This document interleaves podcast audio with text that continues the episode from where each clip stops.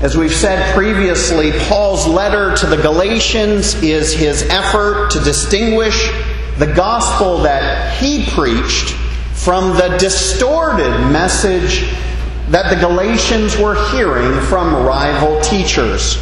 Paul, after planting churches in the region of Galatia, moved on to other regions, and in Paul's place emerged teachers who were insisting that in order to become righteous before God, you had to follow the Mosaic Law. And for the men, that meant you had to be circumcised. If you were a Gentile and you wanted to become a Christian, uh, Christianity, uh, of course, has Jewish origins. We have a Jewish Savior in Jesus Christ. All of the apostles were Jewish. So, because you have this Jewish faith, there are those who are insisting that there is so much continuity with the Old Testament that all the Gentiles who wanted in needed to follow those principles and be circumcised. And so circumcision became the focus point. It became a theological symbol that rival teachers used to measure whether or not you would go all in with the Mosaic Law. Now, having previously insisted, when Paul said that we are justified by faith in Christ and not by the works of the law, Paul was making plain that circumcision was not a prerequisite for getting into heaven. Following the Mosaic law was not a prerequisite for getting into heaven.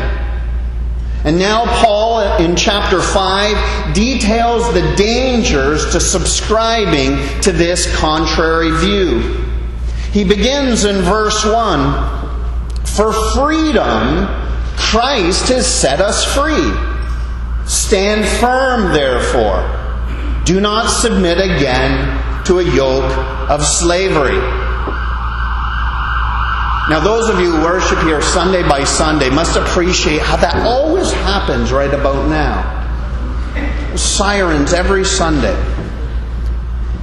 The image of freedom that Paul uses is a common image throughout this letter. Before being set free, Paul says we were held captive by the law. The law was our guardian, or as Paul says elsewhere, we're imprisoned by the law, so the law becomes our prison guard. But now, Paul declares, Christ has set us free. Our legal status before God changes when we put our faith in Jesus Christ. But here's the issue we apparently have the capacity to live as slaves even while we are free. So, this is a key point for us here. Because it's one thing to have our legal status changed, it's quite another thing to actually live in light of that new status. And apparently, what Paul's witnessing in the Galatians is they're now free, but they're living like they're still slaves. And that's why Paul follows this wonderful declaration about freedom with an exhortation to stand firm and an exhortation to not submit to a yoke of slavery. I find Paul's words here to be curious. Do not submit to a yoke of slavery. I wonder if by using the word yoke, if Paul is aiming to bring to the mind of his readers the words that Jesus spoke, you know them. Take my yoke upon you. Learn from me, for I am gentle and lowly in heart, and you will find rest for your souls. For my yoke is easy, and my burden is light. This fits Paul's pattern of setting out for his readers two opposing options, two polar positions to choose from. Which will it be? The yoke of the law or the yoke of Christ? The yoke, as many of you know, is an instrument of labor. A yoke is used to join animals together, usually two, but not always. A yoke joins animals together. And there's a few different benefits to yoking animals together, but my understanding is one of the primary benefits comes in the act of pulling something. And I'm told that two oxen yoked together can pull more than double their individual capacity. So, so, you have one ox that can pull 500 pounds. I don't know how much they pull. And then the other oxen pulls 500 pounds, but together maybe they can pull 1500. The idea of what they can do together is greater than what they can do individually. Now, Jesus says, My yoke is easy. What does he mean by that? I think what Jesus is saying when he says, My yoke is easy, is he's suggesting that he's going to do most of the work. Jesus is saying, If you're connected to me, I'm going to do most of the pulling here. So it doesn't matter how much you can pull. If you're connected to me, we're going to pull a lot. The law, the yoke of the law, on the other hand, does none of the work. The law does not want to do any of the pulling, any of the towing. The law does not want to lift a finger for you. So the law, the yoke of the law, is not a help, it's a burden, it's a weight. You're pulling more than if you were on your own. So Paul is challenging the Galatians, and he's challenging all of you sitting here today to make a choice between these two. Will you be yoked to the law, or will you be yoked to Christ? And Paul says we cannot be yoked to the law as a means of justification and at the same time be yoked to Christ. You can't have them both. Paul says in verse 2 and following if you accept circumcision as a means to salvation, Christ will be of no advantage to you. I testify to every man who accepts circumcision that he is obligated to keep the whole law. You are severed from Christ, Paul says. You who would be justified by the law. You have fallen away from grace. Paul then goes on to teach, goes after those who would teach that circumcision is mandatory, and those who would teach that the Mosaic law must be followed, every uh, letter and detail of it, in order to be saved. Now, I don't know if you caught it in the scripture reading, but verse 12 in this chapter is rated PG 13. It's not something you expect to find in the Bible. It's not a kind thing that Paul says. And I'm glad that most of the children uh, won't, and, and the ones that remain won't understand what I'm saying, which is good.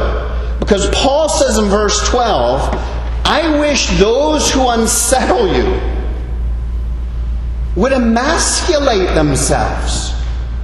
And Paul, actually, in the Greek, it's a play on words. It's a play on, on the act of cutting in circumcision. That Paul's saying that those who would cut to circumcise, he's saying, I wish they would just cut the whole way. It's PG 13, it's, it's harsh. I don't know if you've read Galatians 5:12 before. Or if you haven't heard it in a while, you're probably sitting there saying, Whoa, I didn't know Paul was like this. That is quite a bit harsh. I would have never put it the way Paul did. I think the apostle needs to settle down a little bit. Well, John Stott sees Paul's statement very differently. In his commentary on Galatians, Stott writes Paul's response sounds to our ears both coarse and malicious. We may be quite sure, however, that it was due neither to an intemperate spirit nor to a thirst for revenge, but to his deep love for the people of God and the gospel of God. I venture to say, this is still Stott, that if we were as concerned for God's church and God's word as Paul was, we too would wish that false teachers might cease from the land. Friends, if you've lived in the Bahamas any length of time, you know that this country is not exempt from having false teachers in Christian pulpits. And if, if we wonder how we should feel about it, we read Galatians. Paul does not shrug his shoulders and say, well, that's just the way they do things. That's just what they believe. Paul is deeply concerned that every Christian manifestation get the gospel right. Paul's statement is harsh, but it's also very much in step with how Jesus spoke about those who would harm others with, with their influence. Do you remember Matthew 18? When Jesus gave this warning to his disciples, because it's just as harsh, if not harsher. Jesus says, Whoever causes one of these little ones who believe in me to stumble, it would be better for him to have a great millstone fastened around his neck and to be drowned in the depth of the sea. That's not a pretty image. Is that up on the screen? It is. Have a look at that. That's an awful image. Tie a millstone around your neck and jump in the sea. Jesus says that's a better idea than causing a young Christian to stumble. It's a better option than causing one of these little ones to fall away. What we see both from this statement from Jesus and the statement from Paul, false teaching is a very serious matter. And we cannot shrug our shoulders at those who would distort the gospel those who distort the gospel make themselves vulnerable to the worst kind of divine judgment. Well, what was the error in this instance? In this instance, the false teachers were adding requirements to getting into heaven, adding requirements to gain salvation, adding requirements to the gospel of Christ. But as Tim Keller puts it, you can't add to Christ without subtracting Christ altogether. Christ is either all their value or he is without value. Christ is either all our value in Christ alone, cornerstone. Either he's everything or he's nothing. Now, recognizing that the law cannot save us, some of you might be sitting here thinking, well, what do we do with the law? You know, are some of the parts of the law fulfilled in Christ? Are have some of the ceremonial, timely aspects of the law have they been replaced by some later act? And the answer is yes. And I preached an entire sermon about this two weeks ago. So I'll simply say go to standrewskirk.com, click on the sermons, and you will find out how the law, how the Old Testament law applies to you today. You don't want me to preach two sermons. I'm certain of it. So go, if you haven't heard that one, read it for your, or listen to it for yourself. So I want to move on here and talk again about Paul declaring that we've been set free. But he doesn't simply say you're set free and leave it at that. He begins to explain what we have been set free to do what we've been set free to do. You see, freedom, as Paul understands it, does not mean you're free to do whatever you please. Because Christ has redeemed you, you're not free to behave any way you wish. You're not free to do as you please. Christ sets us free so that we can do that which we were meant to do. We were designed, we were created, we were redeemed to do certain things. Christ has set us free so that we have the new capacity to do these things. Look at verse 13. Paul says, You are called to freedom, brothers. Only do not use your freedom as an opportunity for the flesh. But use your freedom through love, serve one another. Again, you could paraphrase that and say, don't use your freedom as an opportunity to do whatever you want. But use your freedom to lovingly serve other people in a manner that you could not or would not before Christ saved you. As we see here, we haven't simply been freed from something. We haven't been simply saved from God's wrath, but we've been saved for something. Christ has set us free that we would love God and love our neighbor. Christ has set you free to help you love Him and to help you to love your neighbor. Now, I'd like to offer an analogy and I, am always a bit concerned when I give an analogy because sometimes they really help and they make the, the theological point memorable. Sometimes they just throw us all off course. And I, I hope it's the former and not the latter.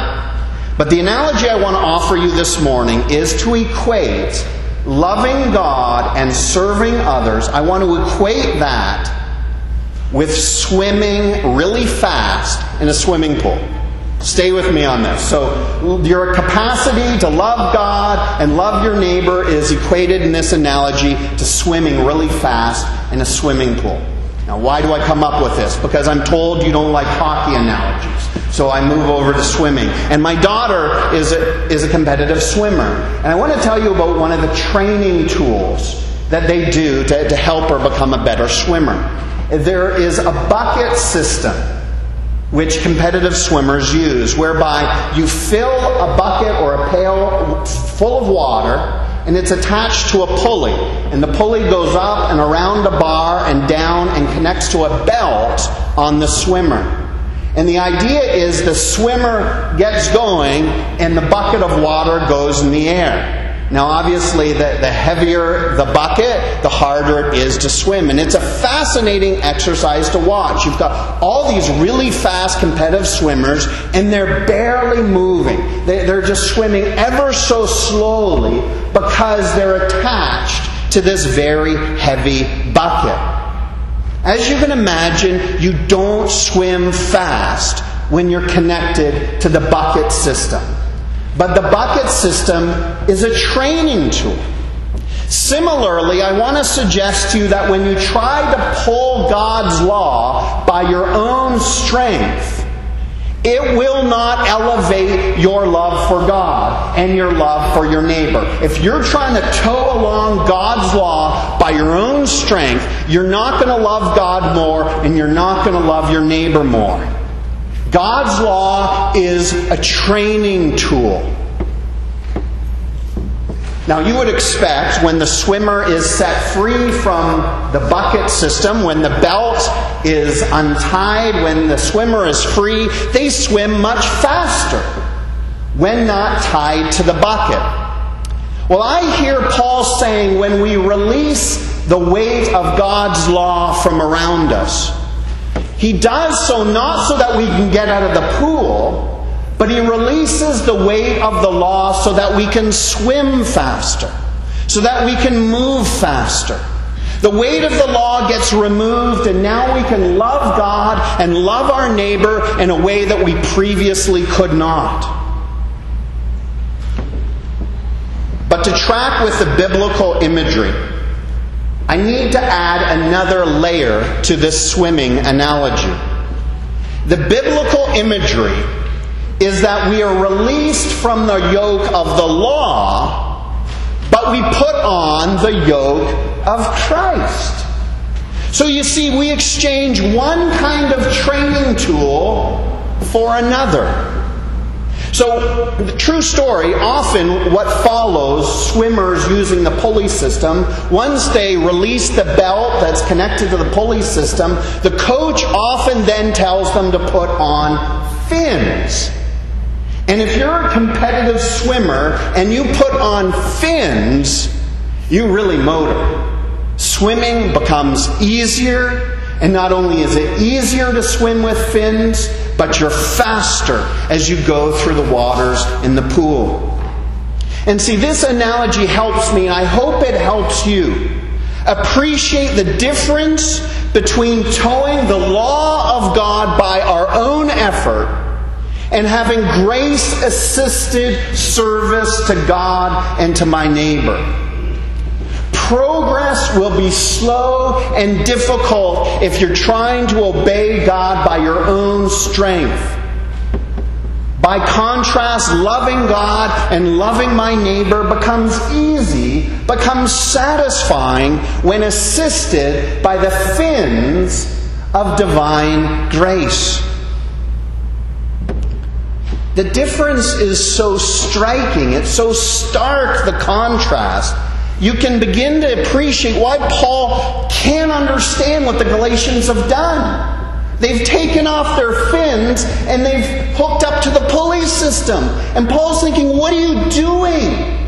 Isn't it obvious to you how much better it is to be connected to divine grace? How should you apply this?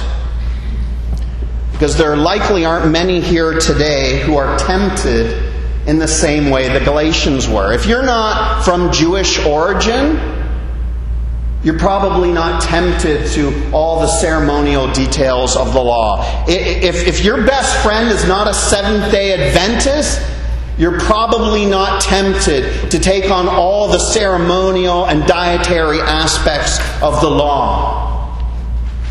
But I suspect there are many people sitting here today who are not swimming as fast as you might possibly swim. I wonder how often your devotion to God, and I wonder how often your devotion to your neighbor, is fueled by your self generated efforts. You're working hard. You're exerting yourself. I don't doubt that. If you're Presbyterian, you're working hard. That's what we do. You're trying hard to be a good person, a kind person. You're sincerely working to love God more and to love your neighbor more.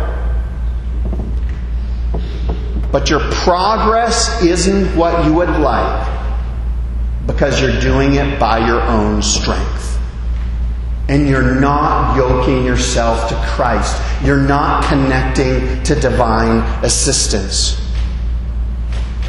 Did you know there's a really easy test for this? If you're sitting here trying to evaluate yourself, real easy test to figure out whether you're working by your own efforts or by divinely assisted grace. Real simple test. Does worshiping God serving God, loving your neighbor, serving your neighbor, does that wipe you out? Does that exhaust you? Because if it does, it might indicate that you're relying on your own energy.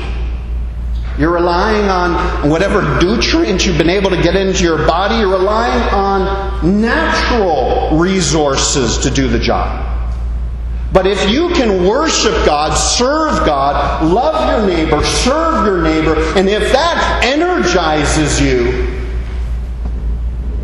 that probably indicates that you're getting help. You're being assisted. That you've got fins on of divine grace. The Bible doesn't say we're free from training tools when Christ redeems us. The Bible says we give up one kind of yoke and we connect to another kind of yoke. And the yoke of Christ is what kind of yoke?